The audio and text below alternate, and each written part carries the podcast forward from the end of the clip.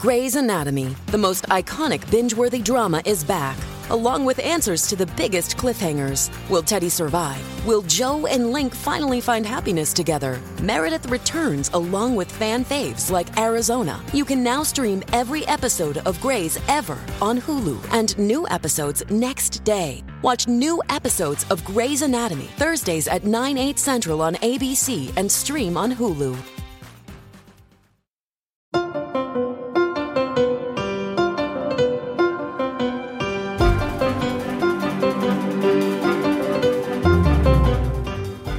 Welcome back to hashtag Sisters in Law with Barb McQuade, Jill Wine-Banks, Joyce Vance, and me, Kimberly Atkins Stohr. You know, we're heading into the new year. I know we're making our resolutions, but you should resolve to go get some sisters in law merch. It is available at our merch store. Everything from hoodies to my favorite new item, our mug. Just click the link in our show notes, or you can go right now to politicon.com slash merch today to load up and make sure your 2024 starts out right. But before uh, we talk about our own resolutions, we have a show to do. We're going to preview that a little bit. We're going to be talking about Jack Smith and his motion in lemonade. No, that's not a fruit or drink flavor. That is very important legal stuff. We'll also talk about the 14th Amendment challenges that are heating up in states across the country and what we learned about who Kenneth Chesebro is and is not cooperating with and what he is saying. But first, as I said, we are at the new year and I want to ask you guys what your resolutions are. So I don't make resolutions. I don't. I, I try to take a moment to think about the year that's passed and the good and the bad and how I can do things differently. But I don't say, oh, I'm gonna, I resolve never to eat too much, you know, stuff like that. I feel like that sets you up to fail. But um, what what about you guys? When the new year comes, do you have resolutions or any other kind of tradition, Barb?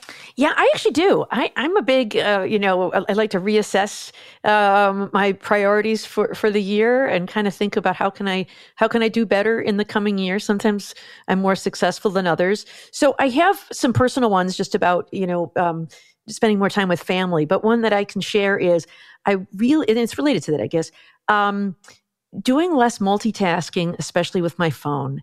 And so when I am with other people, setting my phone down, putting my phone away, going outdoors without my phone, that is my New Year's resolution. I have a friend who goes phone free Saturdays the whole day. Isn't that impressive? The whole day. I don't know if I can make it's it the whole day. It's a technology Shabbat. Yeah, there you go. That's exactly yeah. it. But um, I am trying to just, you know, if I'm going for a walk with my husband, for example, just leave the phone behind and be fully present for the walk. So that's my New Year's resolution. We'll see how we see how far I get into the new year with that one.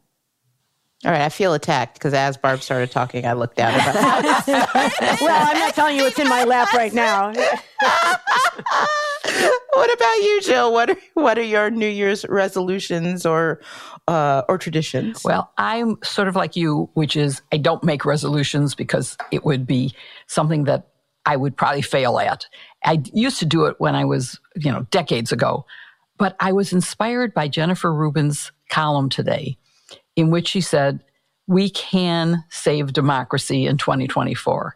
And so I have decided that I will resolve to keep on working to make sure that we save democracy, that the election goes smoothly and that the right candidate wins. So that's my resolution is to really keep on doing what we're all doing by trying to bring the facts and information to all of our listeners and to say thank you to them that we are not going away. We're going to be here.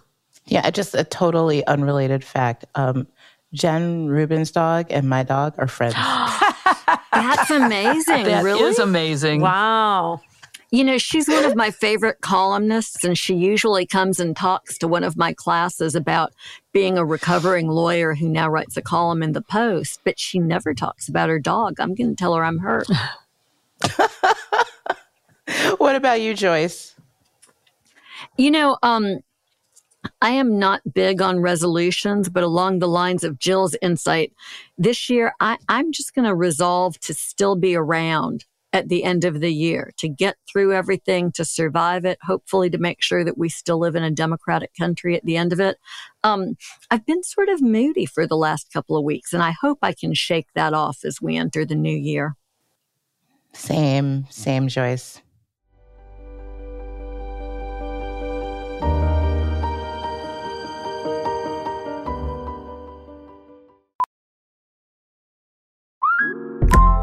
Listen up. I won't sugarcoat it. This is the longest cold, flu, and allergy season we've ever seen, but we're not alone. We've got Instacart. Sure, you may be a coughing snot faucet who just wants mommy, but you're not giving up! Not when cold medicine, fragrant herbal teas, and honey shaped like bears can be delivered through Instacart in as fast as 30 minutes! Now let's go win the sick playoffs! Daddy, I just want my soup. Oh, sorry, Sport. App says it'll be here in, in a few minutes. Hm, Instacart for the win. With LinkedIn Jobs, we tap into a network of more than a billion professionals to help you find quality professionals quickly and easily for any role you need. Marketing wizards? Found them. Software engineers? Found. That project manager I could never seem to hire? And found. LinkedIn Jobs quickly matches your roles with candidates with the right skills and experience. In fact, 86% of small businesses get a qualified candidate within 24 hours. Post your first job for free and get started at linkedin.com slash spoken. That's linkedin.com slash spoken. Terms and conditions apply.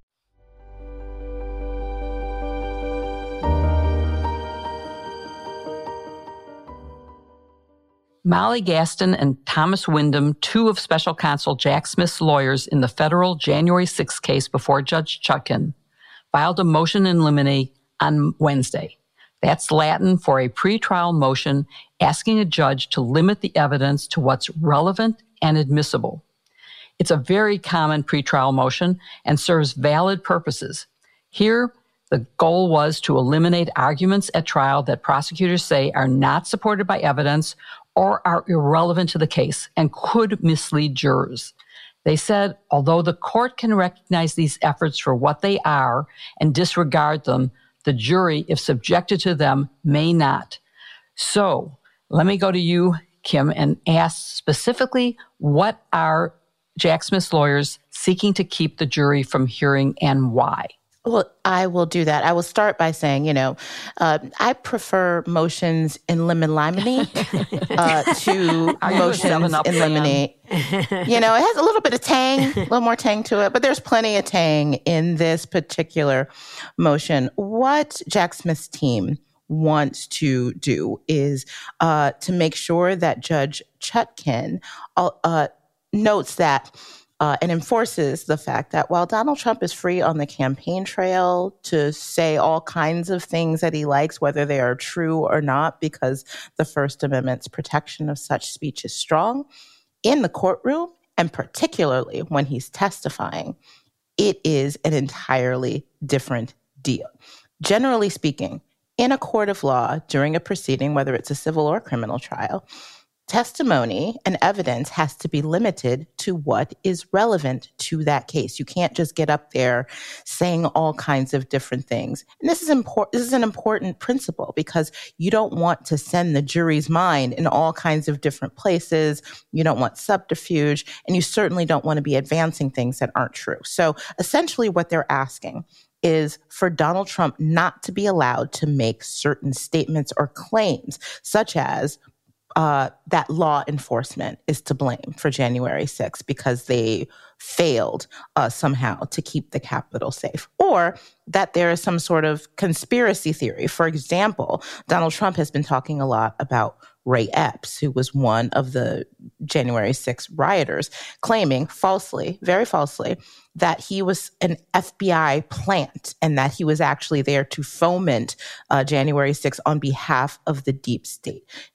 Jack Smith doesn't want any nonsense like that, even being offered uh, by Donald Trump, or that Antifa was really behind January 6th, um, or that confidential sources or something else.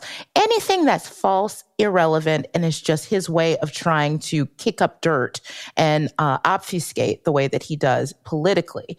That's not uh, to be done in the courthouse. And that's a fairly common thing. These sort of motions to ensure that the judge keeps the testimony focused on the crimes and the charges at hand and not get out of hand is something that judges do all the time, something that prosecutors seek all the time, and I see no reason why this should be denied. And Barb, let's talk about the timing of this motion because Trump filed a motion to dismiss this entire case based on his claim of absolute immunity um, and claiming that it was because these were actions during his presidency, so he's immune, and because he had claims of double jeopardy since he was acquitted at impeachment.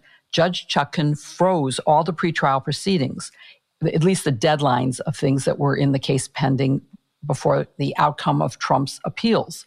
So, do you think she will consider Smith's latest request while the case is on pause? And if she will do that or won't do that, even more importantly, why file now? Yes, it's an interesting question. And I think some have even suggested, I think Joyce has even suggested that maybe it's even improper for him to be filing anything while this stay is in place. I think if you're trying to figure out his reasons, one thing he said is, um, I know Donald Trump has been relieved of the burdens of litigation while there's a stay in place, but just to keep things moving, we're going to meet all of our deadlines.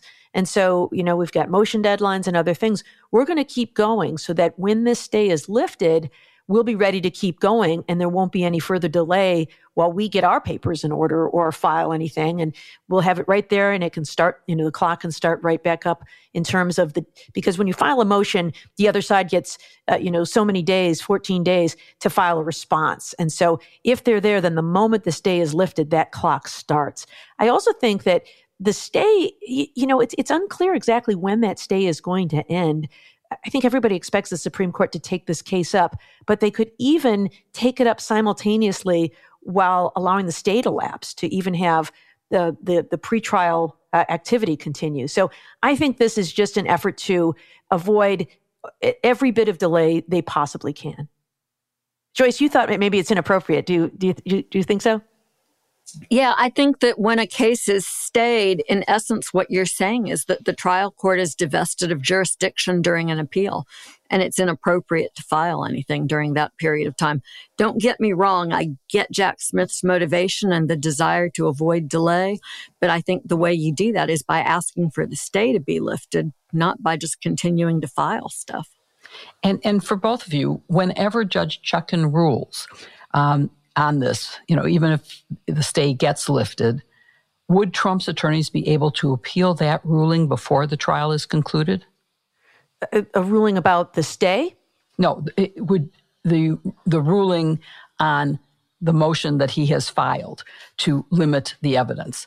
So is that something that is appealable during the trial or does it have to wait till post trial? Yeah, no, that's something they would have to wait till after trial. Yeah. In most instances, there's something called the final judgment rule that says you have to save all of your issues up for the end for one big appeal. And that's to avoid this idea of piecemeal litigation where the case keeps going up and down uh, on appeal. But there are a few things um, right at the beginning where a person doesn't even have, um, you know, an obligation to stand trial, such as immunity, where that is immediately appealable. But it's a pretty small uh, subset of issues that are immediately appealable. Exactly. And Joyce, what would be the impact on Trump's defense if Chutkan grants the special counsel's motion in limine? Would it limit discovery of certain defenses if they're ruled irrelevant? Yeah, so it's a really interesting question, Jill, because Trump wants to blame a lot of other people for January 6th. You know, he wants to say, oh, it's the fault of the Capitol Police for not doing a good job of preventing insurrection. And he also wants to um, engage in discovery on some of his crazy theories so he can present some, some truly off the wall defenses what Jack Smith did in the motion in limine, and Kim referenced this. He asked the court to disallow these defenses.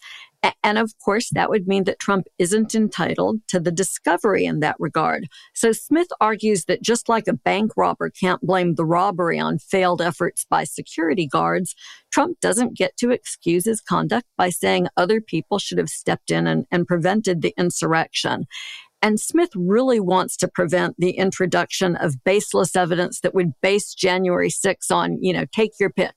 Antifa, undercover FBI agents, foreign actors. I mean, all sorts of crazy theories that he and his followers have have tried to put forth, um, and and the spaghetti doesn't seem to be sticking to the wall.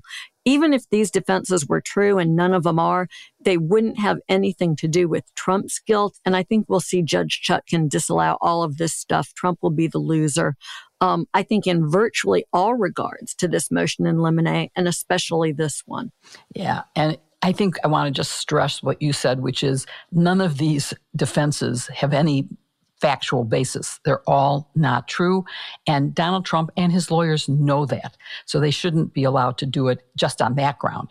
Kim, in the motion, uh, Jack Smith's lawyers noted that the court could recognize his efforts at dissembling and diverting. Um, but that with a jury, you can't be sure. So, would the motion in limine be necessary if this was a non jury trial? I mean, it, it, it, wouldn't matter as much, right? Because that's exactly right. If he says something in court, a judge can order that that be stricken or, or try to deal with that in real time, but the jury can't unhear what they heard, right?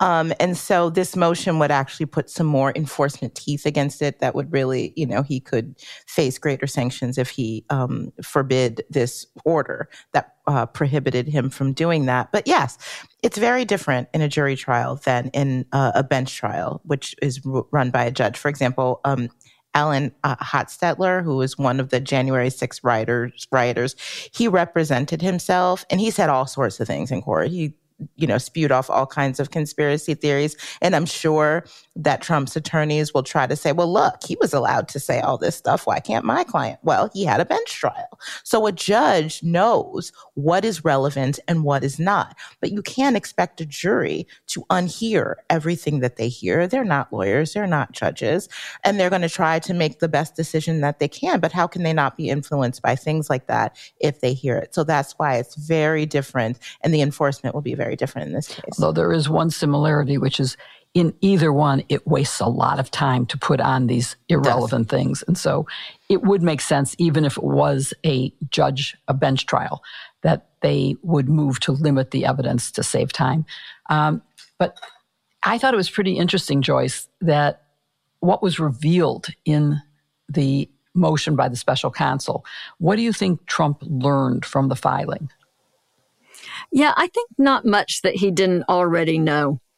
The only real place that Smith is talking about his witnesses as opposed to defenses that he thinks Trump is going to present um, is when he talks about preventing Trump's lawyers from cross examining some of his witnesses.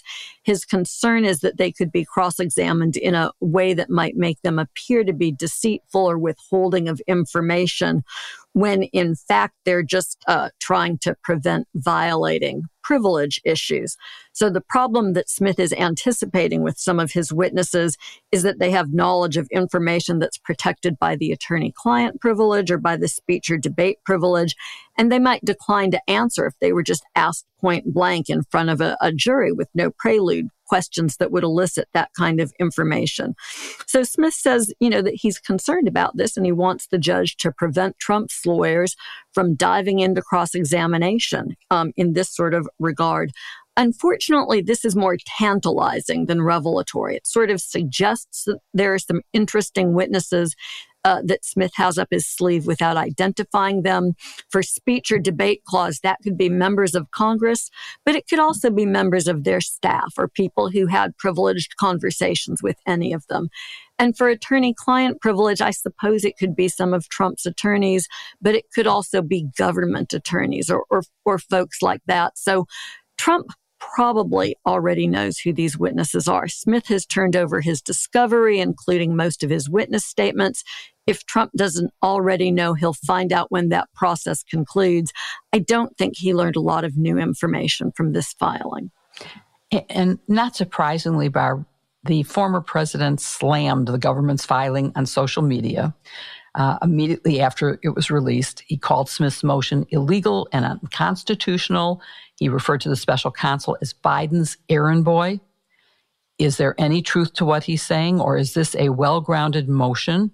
And is Trump's response just part of his overall disinformation campaign? I'm specifically asking you about disinformation for obvious reasons.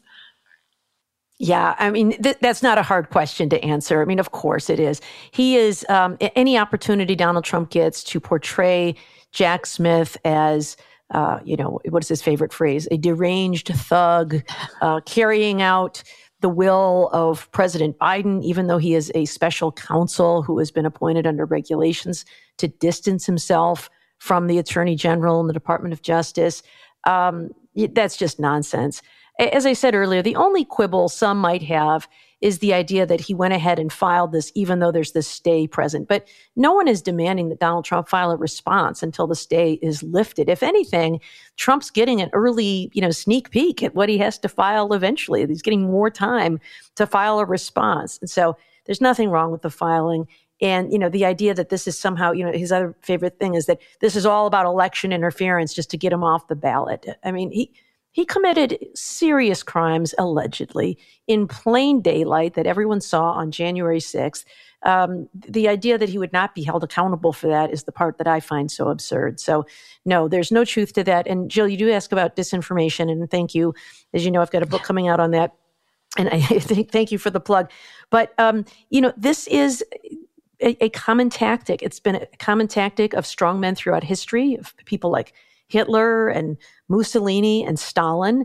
And that is to repeat allegations about your enemy again and again and again, oftentimes turning the tables and accusing them of the very thing that you've done, and convincing a large number of people who simply hear it often enough to believe there must be some truth to it. And so he is undermining public confidence in the Department of Justice, which I fear will have a lasting impact on the rule of law in this country.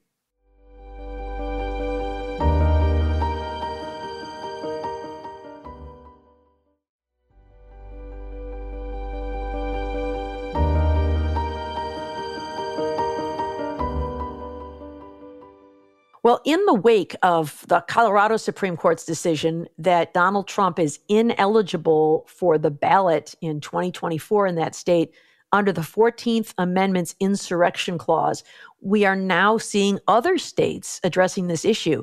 Of course, as we discussed last week, Section 3 of the 14th Amendment bars from federal office anyone who has taken an oath to support the Constitution of the United States and then engages in insurrection or rebellion against the same. So, Joyce, I want to ask you about Maine. I know that that's a state where you have some roots, right? That was your college. That's where I went to college. Uh, college yes. t- place. Um, this week, the Secretary of State in Maine issued a decision that Trump was ineligible to run for president under the law in her state. What was the basis for her decision? Yeah, so I have to say, I'm such a huge, I have like a huge fangirl crush on Shenna Bellows, who's Maine's Secretary of State. Maine, here's a fun fact, has um, usually has the highest voter turnout in the country, and they have this long tradition of commitment to you know letting everybody vote without regard to what political party they belong to. Sort of a refreshing time um, in today's era. So I think it's really interesting that Maine has this procedure, it's different than what we've seen in other states, right? Where the first decision goes to the Secretary of State. And her decision is really pretty simple. At its heart, she just says Trump didn't qualify for the ballot because of his role in the January 6th attack on the Capitol and and she phrases it this way at the in her opinion. She says i'm mindful that no secretary of state has ever deprived a presidential candidate of ballot access based on section 3 of the 14th amendment. I am also she writes mindful however that no presidential candidate has ever before engaged in insurrection. And that really is her opinion, pure and simple. She concludes that Trump is ineligible to be on the ballot in Maine and on that basis, she makes her decision. Yeah, um, I was very impressed with her. I have not sort of seen her in action before, but I saw her on MSNBC the night of the decision. And what I found about her is, you know, she's being portrayed by her political opponents as, you know, a raging left wing lunatic, fascist, Marxist, whatever they like to call them. And I found her to be a very serious person who uh, very soberly addressed the issue. She wrote a 34 page opinion that I found really persuasive. You know, I've I've been kind of you know not sure how this case how this issue shakes out, and at least under Maine law, I thought her decision was really uh, persuasive. Um, do you think, Joyce? Um, what do you expect is going to happen next in Maine? Yeah, Maine is different. What will happen next, and, and she actually flags it in her opinion, is that her decision can now be appealed into Maine state courts. She has even stayed her order to give people time. So they'll go to Maine Superior Court. That'll be a trial judge somewhere in Maine. Um, and that decision will go up through the courts. And, and so it could be reversed. It could hold. But like you say, Barb, it's, it's very, very impressive. it, it is a very sober, very legally based decision. And, you know, like you, I, I started out, and, and I still am, to be honest, not a fan of taking Trump off of the ballot but not for legal reasons. I think when you look at her opinion and the one in Colorado, legally, this view is very well grounded. Where it makes my little heart shrink is the notion of the political cost yeah, of doing right. this and, and how, you know, I mean, I think frankly it may inspire violence. But look, that's not the court's job or Shenna Bellows' job. Their job is to look at what the law says and what it requires. I think that's what she does here. Yeah. And can I just make a point on that? Because I, have spoken before. I, I do believe that the constitutional analysis is correct. I do think that this Donald Trump's actions fall squarely with what the drafters of the 14th Amendment had in mind when uh, they included that disqualification clause. But that being said, Joyce, to your point, I do worry about the reality, the political um, fallout from this at a time when Donald Trump and others have made it such a point to foment uh, political divisions and to the point that it has become violent. And I think that it is more important than ever for us to be explainers, to explain to the public, because it's it's totally understandable how it may look to someone. Okay, you have this Democrat in Maine who is kicking Donald Trump off the ballot. That seems part that seems partisan. That may just seem wrong in my gut. I want to I want to vote. I want to make a decision no matter who I'm supporting for who it is. It's my choice as a voter. It's not somebody else's voice. You know, I get that. It can look it can look bad. And I think it's more important for us to give clear information and explanations and to say to people, read that opinion yourself. Like and explain what it is to make it clear the difference between a constitutional analysis and a partisan action because that line has been so blurred so badly for so many years now. I agree with that so much and i've just got one more gloss kim um, and then i'll stop so you can talk jill but but this is what annoys me about this situation we are here because Senate Republicans abdicated their responsibility to impeach. If they had impeached on this, then there would be no question. And I think about Mitch McConnell condemning Trump's conduct and saying he can be prosecuted. And, and you know, did they not foresee this moment and that there was a consequence for their cowardice? Because we are now all paying the price. So, Joyce, of course, I agree with you on that. And I agree with Kim that we need to explain. And I think we should even attach um, in our show notes the Colorado opinion and the Maine opinion. Um, Maine, um, I think that would be important. But I take a very different perspective on this. And although I agree there is a very high risk of political consequences and of violence, that is all the more reason to enforce the Constitution. That's what courts and secretaries of state have to do. Our Constitution, I believe, in Section 3 of Article Amendment 14, is absolutely crystal clear that someone who took an oath, as Donald Trump did, and then engaged in insurrection or gave aid and support, is not eligible to be on to, to be in office. You can argue about whether he can be on the ballot, and that may depend on state law. Colorado is very clear that if you are not qualified to hold office, you can't be on the ballot. Not so clear in Michigan, not so clear in Maine. So, okay, But that means that you put off this decision until the general election or until after the election. That seems even more dangerous to me than doing it now. It also, because of the patchwork we're seeing, you know, Maine and Minnesota and California and Colorado all having, you know, different outcomes under state law is why the Constitution needs to be interpreted by the Supreme Court. And I don't think they can get away with saying, well, it's up to the states, because then you're going to have a very strange election. So I'm very, very um, adamant that the amendment needs to be enforced and that it is clear and that Donald Trump's actions and office fall within the amendment. Well, on, on that point, Jill, you were saying about how other states are you know making different decisions and there's a, a lack of uniformity. Um, you know last night I, I, the, the, big issue was maine and then suddenly i saw you texted me like uh, what about california? Uh, what about california? What happened there? We saw something completely different there right yeah, just thought we needed to add it to this segment because it was the newest. And of course, what happened is that California law is quite different than the law in Maine. And in Maine, the Secretary of State has a specific obligation when a voter raises a question about someone's qualifications to rule on the qualifications. And so in Maine, the Secretary of State did just that. And Bellows, as, as Joyce has pointed out, wrote a very, very good opinion that explained why, and, and she isn't disqualifying him. She's just interpreting the Constitution and his actions.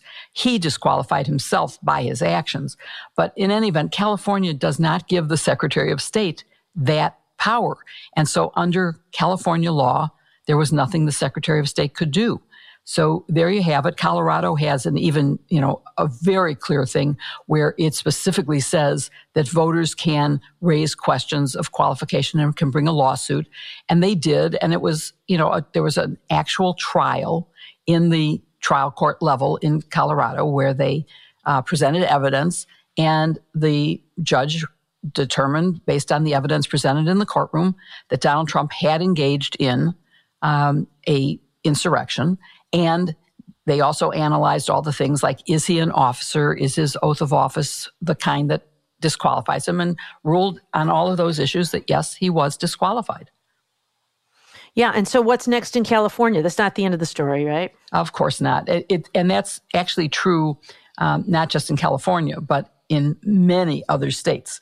Um, there are at least 16 sort of pending, hanging around. There, one person, a very far out uh, Republican candidate for president, filed 27 challenges. He has withdrawn a number of them and has lost a number of them.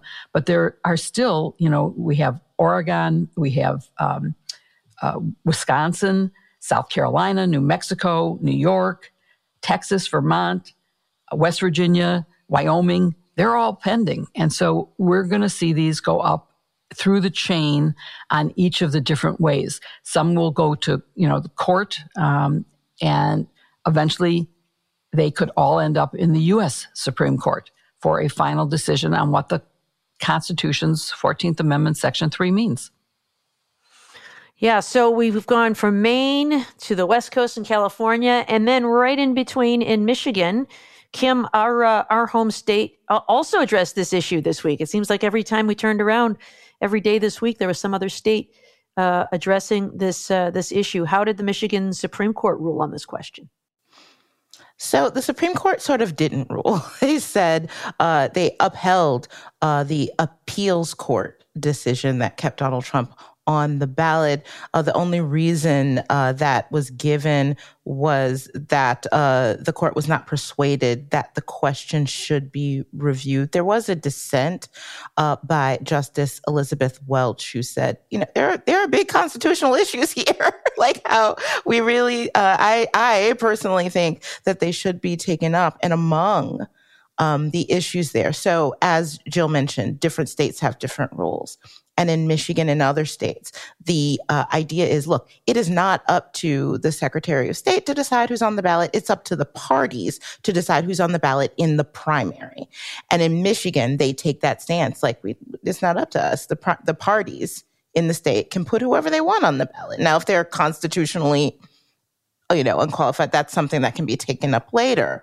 Uh, but one of the points that Justice Welch brought up is, well, okay, if the parties are responsible for putting people on the ballot, there's still the open question then of whether the parties have a constitutional obligation to vet the qualification under the constitution of whatever candidate they put on. They can't just just like they can't put up a 14-year-old because they haven't met the 35 year uh, requirement. They can't put up an insurrectionist because mm-hmm. the Constitution also says that person is disqualified. This is a question that remains open and that we should have taken it up. So it just sort of paints um, a picture of if the Supreme Court, and it seems that it's pretty inevitable now that the Supreme Court is going to take it up, it's not a a black or white issue. It's not a yes or no question. There are so many questions about procedure, about whether Colorado gave enough uh, uh, uh, due process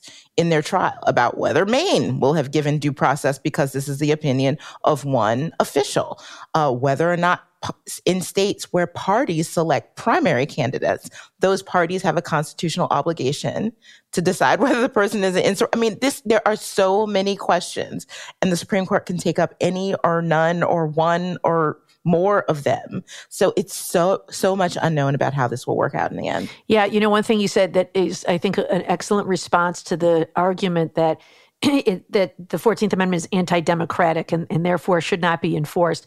You mentioned a 14 year old. Um, there are a number of people that in a democracy we might want to elect president. You know, who's the most popular person in America right now? Uh, Taylor Swift, right? Sorry, she's only 34, can't be president. Or how about Prince Harry? Everyone loves Prince Harry, right? Oh, sorry, born in the He's UK. okay, okay, I got one. I got one. We can all agree on Barack Obama. It, oh, wait, oh, he already oh, held office shoot. twice. So, so, you know, is it anti-democratic to say none of those people can be president, even if we wanted to? No, right. like that's the Constitution. So uh, that that's a constitutional issue here.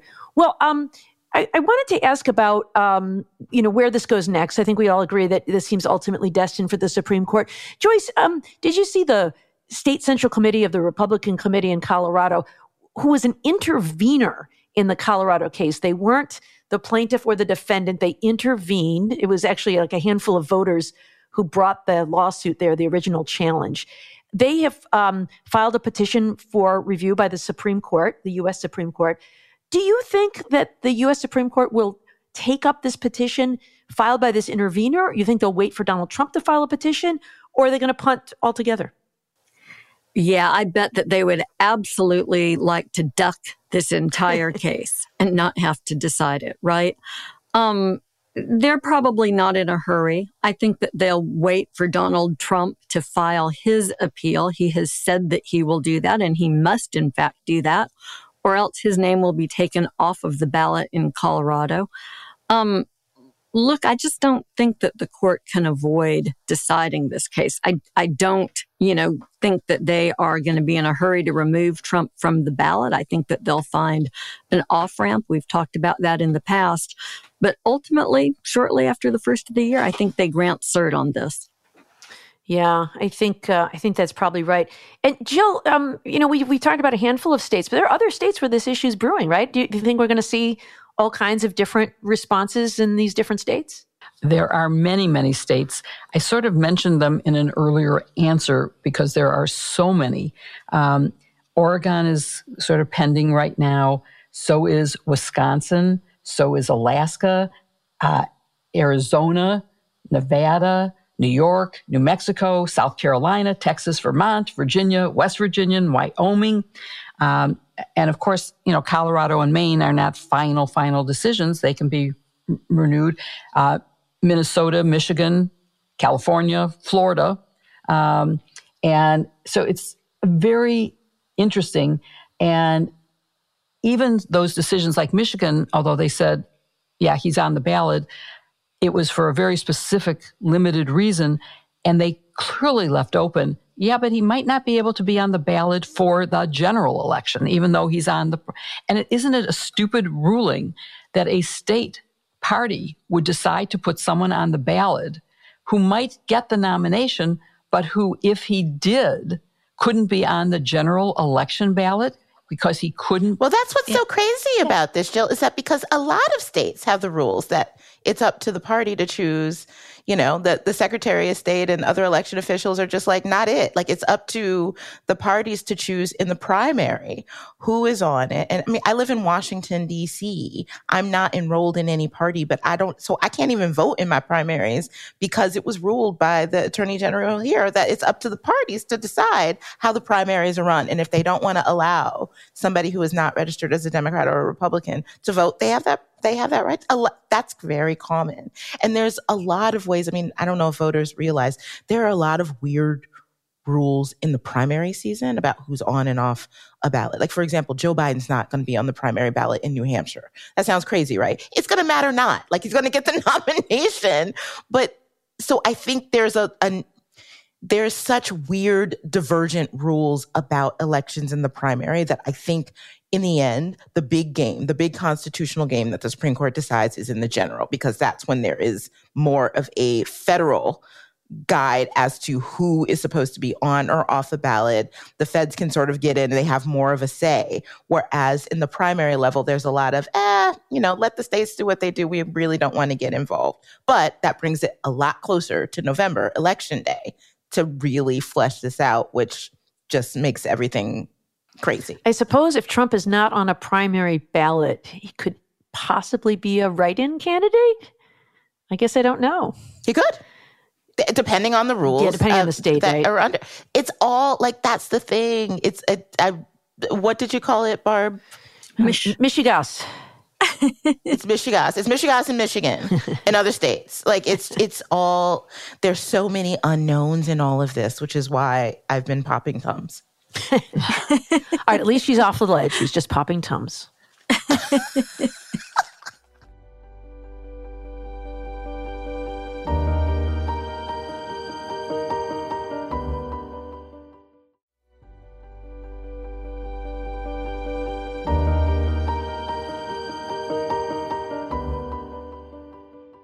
at the core of Trump's plan to overturn the 2020 election was the crazy scheme to substitute a fake slate of electors in the key states that Trump lost with pro Trump electors. The idea was that acting as president of the Senate, Mike Pence would reject the true results for Biden, accept the fake electors, or at least generate enough delay for Trump to take matters into his own hands. And Kenneth Chesebro, an obscure lawyer, was at the center of that scheme. He was its architect. This week, CNN got its hands on tape recordings of part of Chesebro's proffer to Michigan prosecutors. You heard that right, state prosecutors in Michigan. Chesebro is also reportedly talking with prosecutors in other states, and he has pled guilty to charges against him in Georgia. But the news reporting says he has not talked to federal prosecutors. Um, Barb, what do you make of that? It sort of stands out. Yeah, it really does. Um, you know, ordinarily prosecutors are very interested in talking to anybody who might have relevant information for them. You know, there's no such thing as too much evidence. And so the fact that Jack Smith has rejected since October, it's not like he, you know, he hasn't had time to get around to it, has rejected overtures from uh, Chesebro to speak to Jack Smith suggests to me that Smith's not interested. And why might Smith not be interested? Uh, he would not be interested if he thinks Chesebro has a credibility problem. And so, um, you know, he he may know things about Chesebro, things that he said, things that he has done that conflicts with what he is saying publicly. So it's hard to know exactly what it is, but it reminds me of when, um, remember when Michael Cohen was trying to get federal prosecutors to bite and talk with him um, about the hush money payments, and they, you know, he he would go on TV and say, "I have information. You should talk to me. You should talk to me," and then you know he heard crickets from federal prosecutors. Um, I, I suspect there may be something else like that. You know, of course, we don't know. We don't have visibility into it. But the only time I can imagine, you know, and I can remember as a prosecutor turning down someone who might have relevant information was when I was sure I could not sponsor their testimony as a witness at trial because um, their credibility was so bad that even I didn't believe them. Yeah, I'm, I mean, Jill, Chesebro has always behaved in an unusual fashion for a supposed cooperator. He minimized his own role when he pled guilty, and Georgia said, You know, I'm pleading guilty because all I did was file this one false statement that's referenced in count 15. He maintains continuously that he did nothing wrong. His lawyer has said Trump has nothing to fear from his testimony.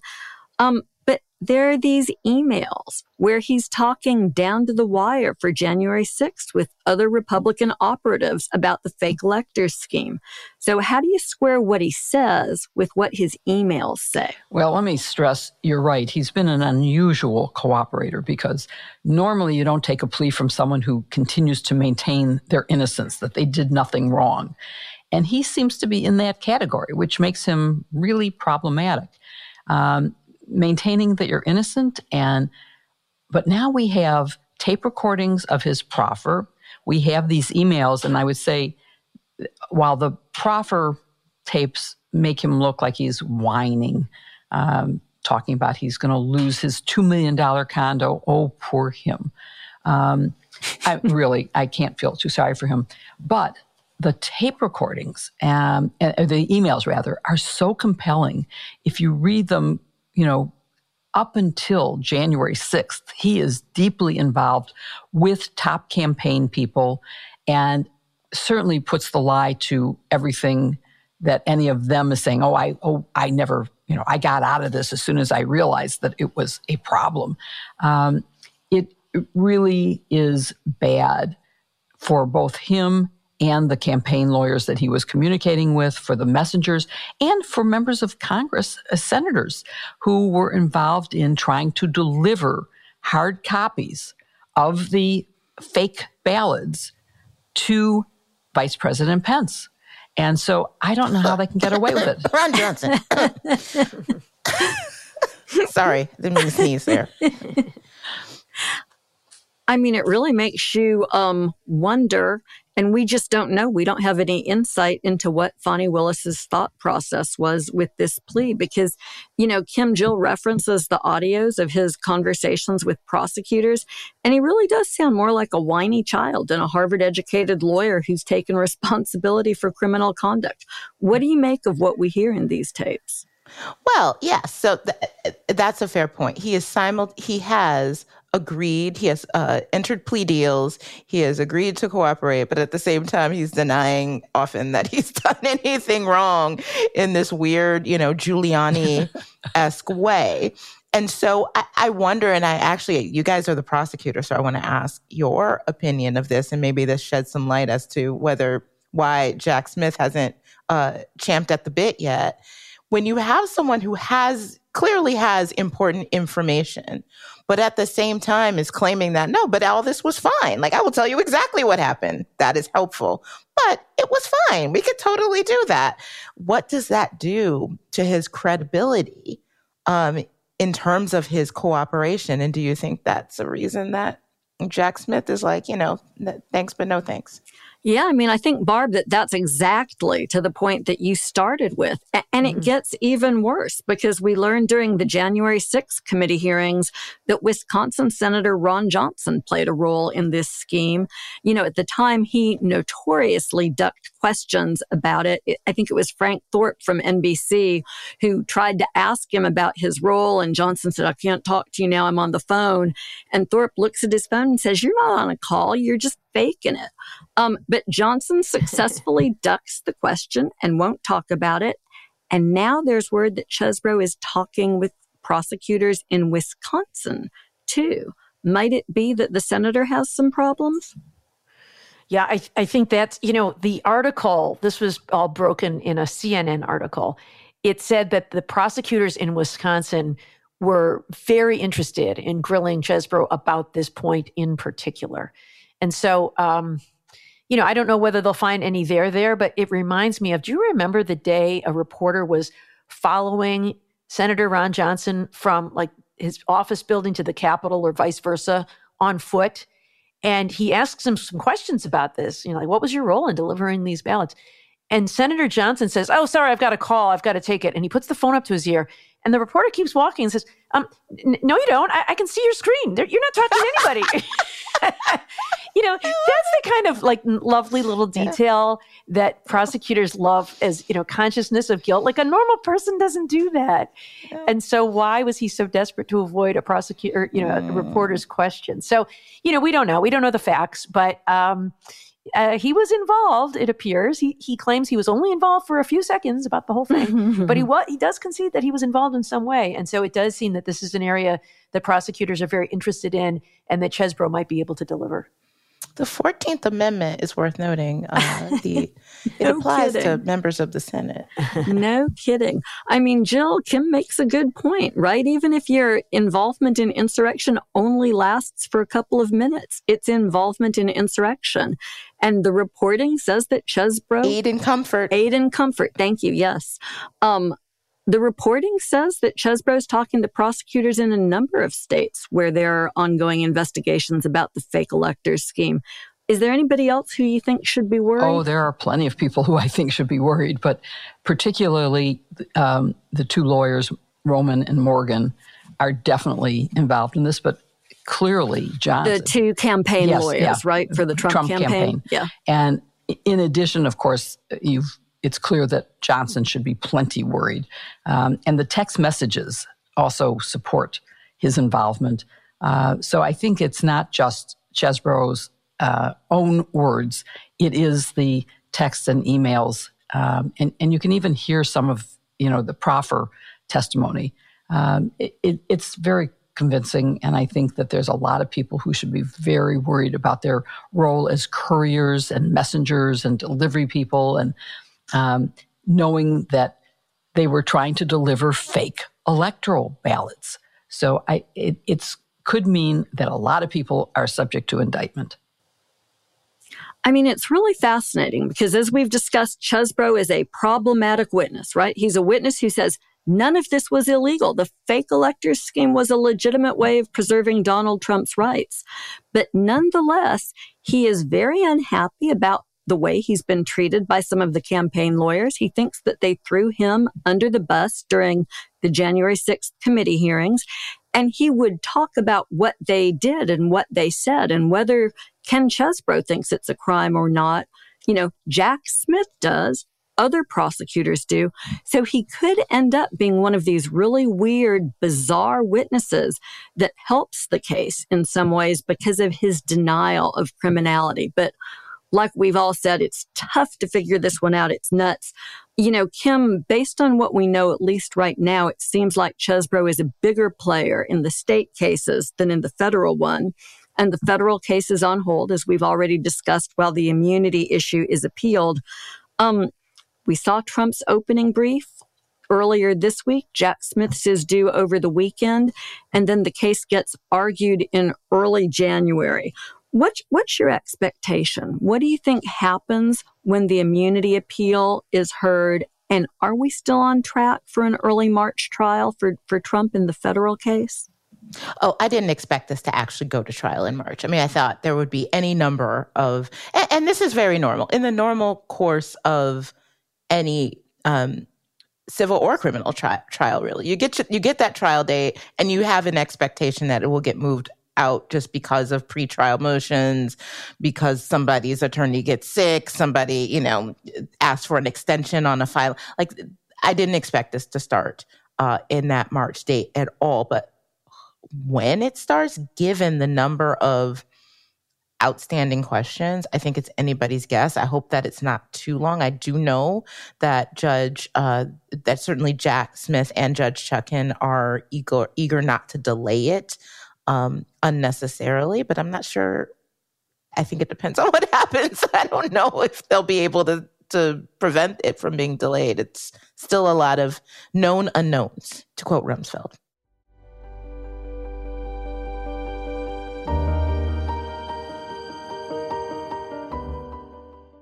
Now is truly our favorite part of the show, which is where we answer listener questions. If you have a question for us, please email us at sistersinlaw at politicon.com, or you can tag us both on threads and on X, Twit, whatever that place is called now, because the hashtag on threads works now, you can tag us at hashtag sisters in law and ask us your question.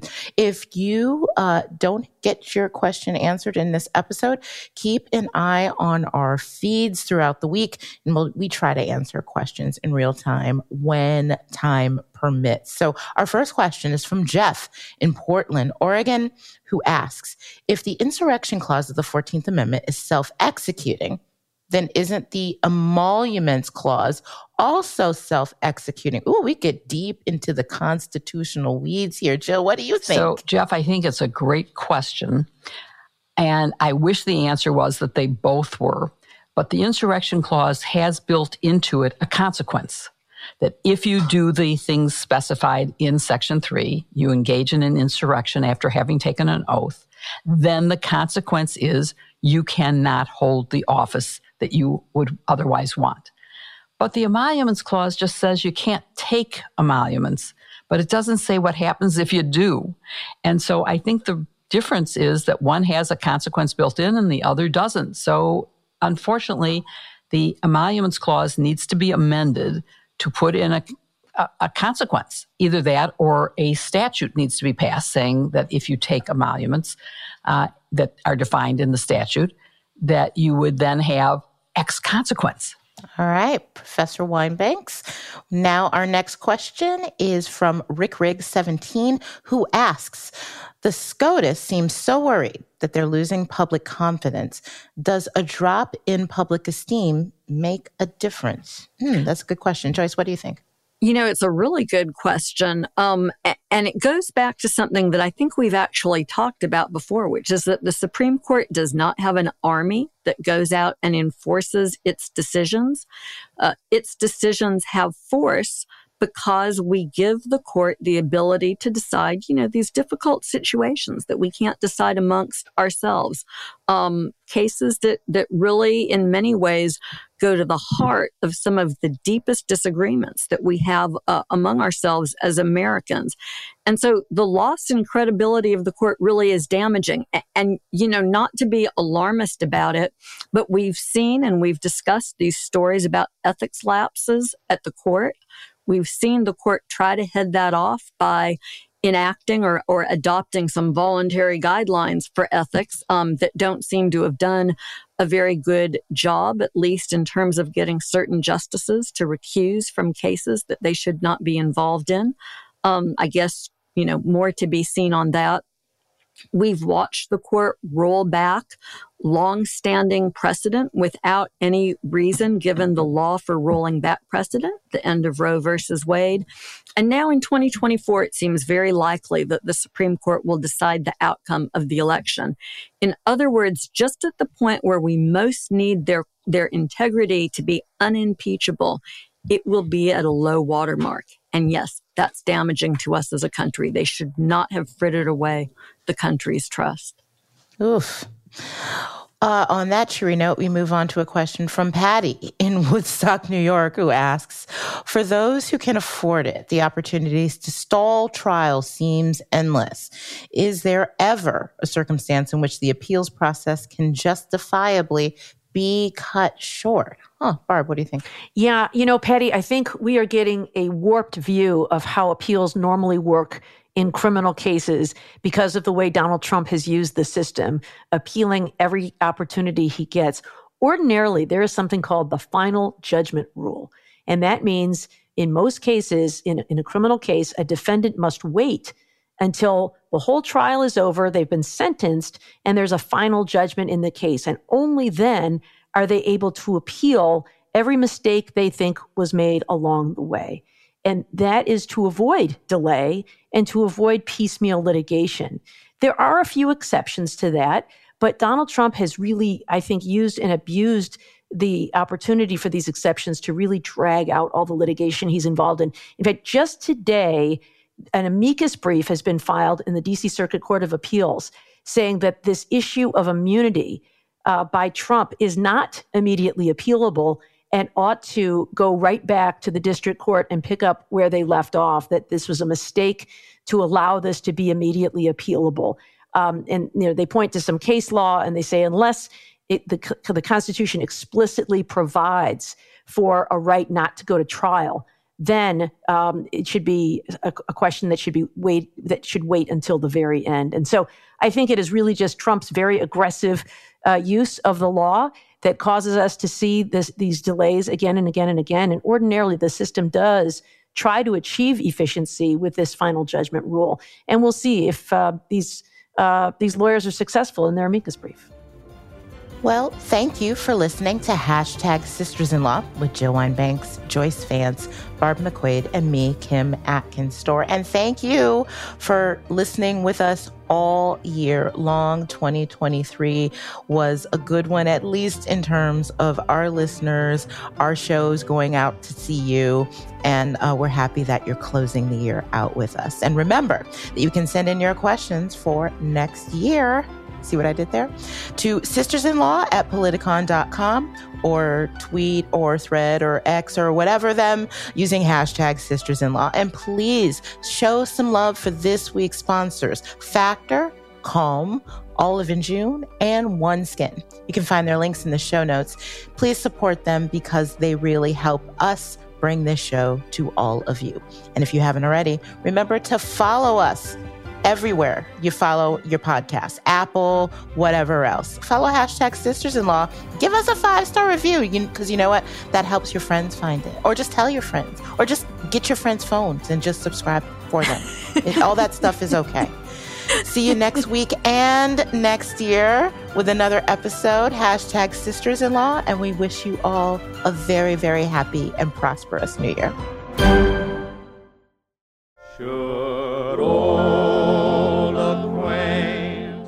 Hey, Barb, did you see what I just texted you? Oh, well, no, because I'm not using my phone. Uh, no, it's still 2023. it's still 2023, so I'm going to sneak a look. Uh, Y'all, one of Barb's and my old DOJ colleagues is out at the Rose oh, Bowl. She's yuck. out watching the. No, it's both of them. She's all watching right. the floats get all made. Right. You know, before the Rose Bowl, they meticulously oh, okay. She's put got all Michigan the flowers in. in. Yeah. yeah, she sent us the Michigan and the Alabama floats.